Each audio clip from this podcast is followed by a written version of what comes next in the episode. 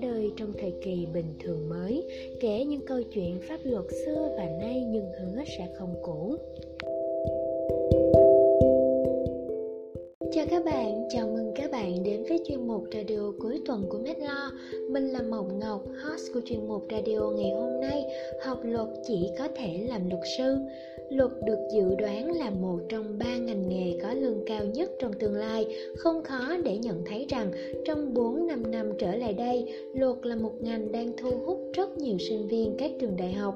Mục tiêu tuyển sinh cũng như nâng cao chất lượng giáo dục trong lĩnh vực này. Nhưng sau khi tốt nghiệp trường luật, tôi có thể chỉ làm luật sư, thẩm phán hay gì đó không?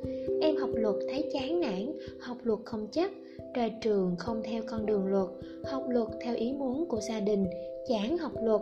Các bạn sinh viên ơi, người lỡ học luật có nhiều lý do để từ bỏ bản thân và tự hỏi, nếu bạn đã được khám đúng nhưng cảm thấy mình không phù hợp, bạn phải làm gì? Nếu bạn quan tâm và thấy rằng kỹ năng của bạn phù hợp với một chuyên ngành mới thì bạn có thể quay lại học tiếp không? Câu trả lời là hoàn toàn có thể.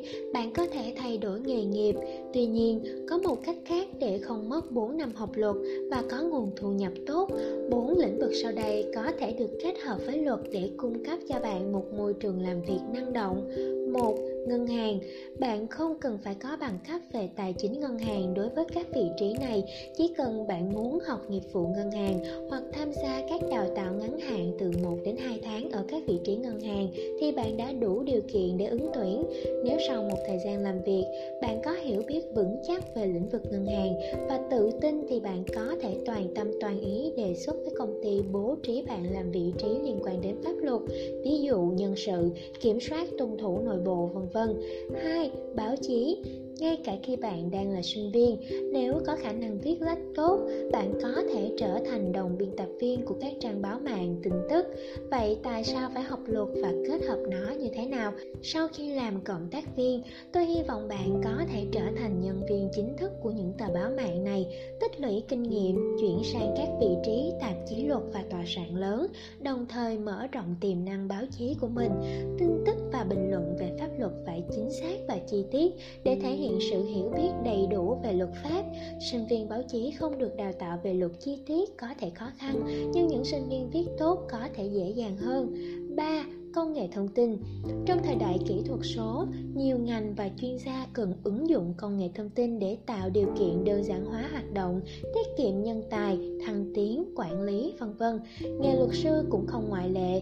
Nếu bạn có ít kiến thức máy tính và kỹ năng pháp lý, bạn có thể tận dụng tối đa tiềm năng của mình bằng cách tạo hoặc phát triển một trang web hợp pháp hoặc phát triển các ứng dụng liên quan đối với luật.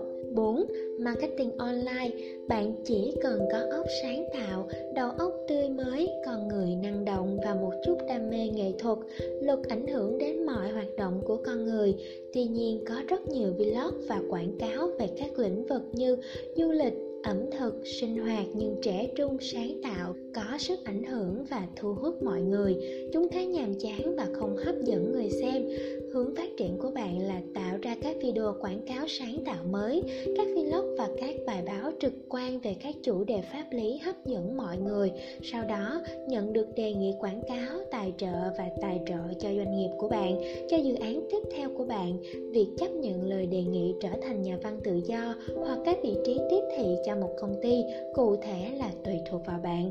Tất nhiên, nếu nhiều người quan tâm đến sản phẩm của bạn thì thu nhập của bạn không hề thấp và mức lương của bạn có liên quan mật thiết đến sự nổi tiếng của những sản phẩm mà bạn tạo ra.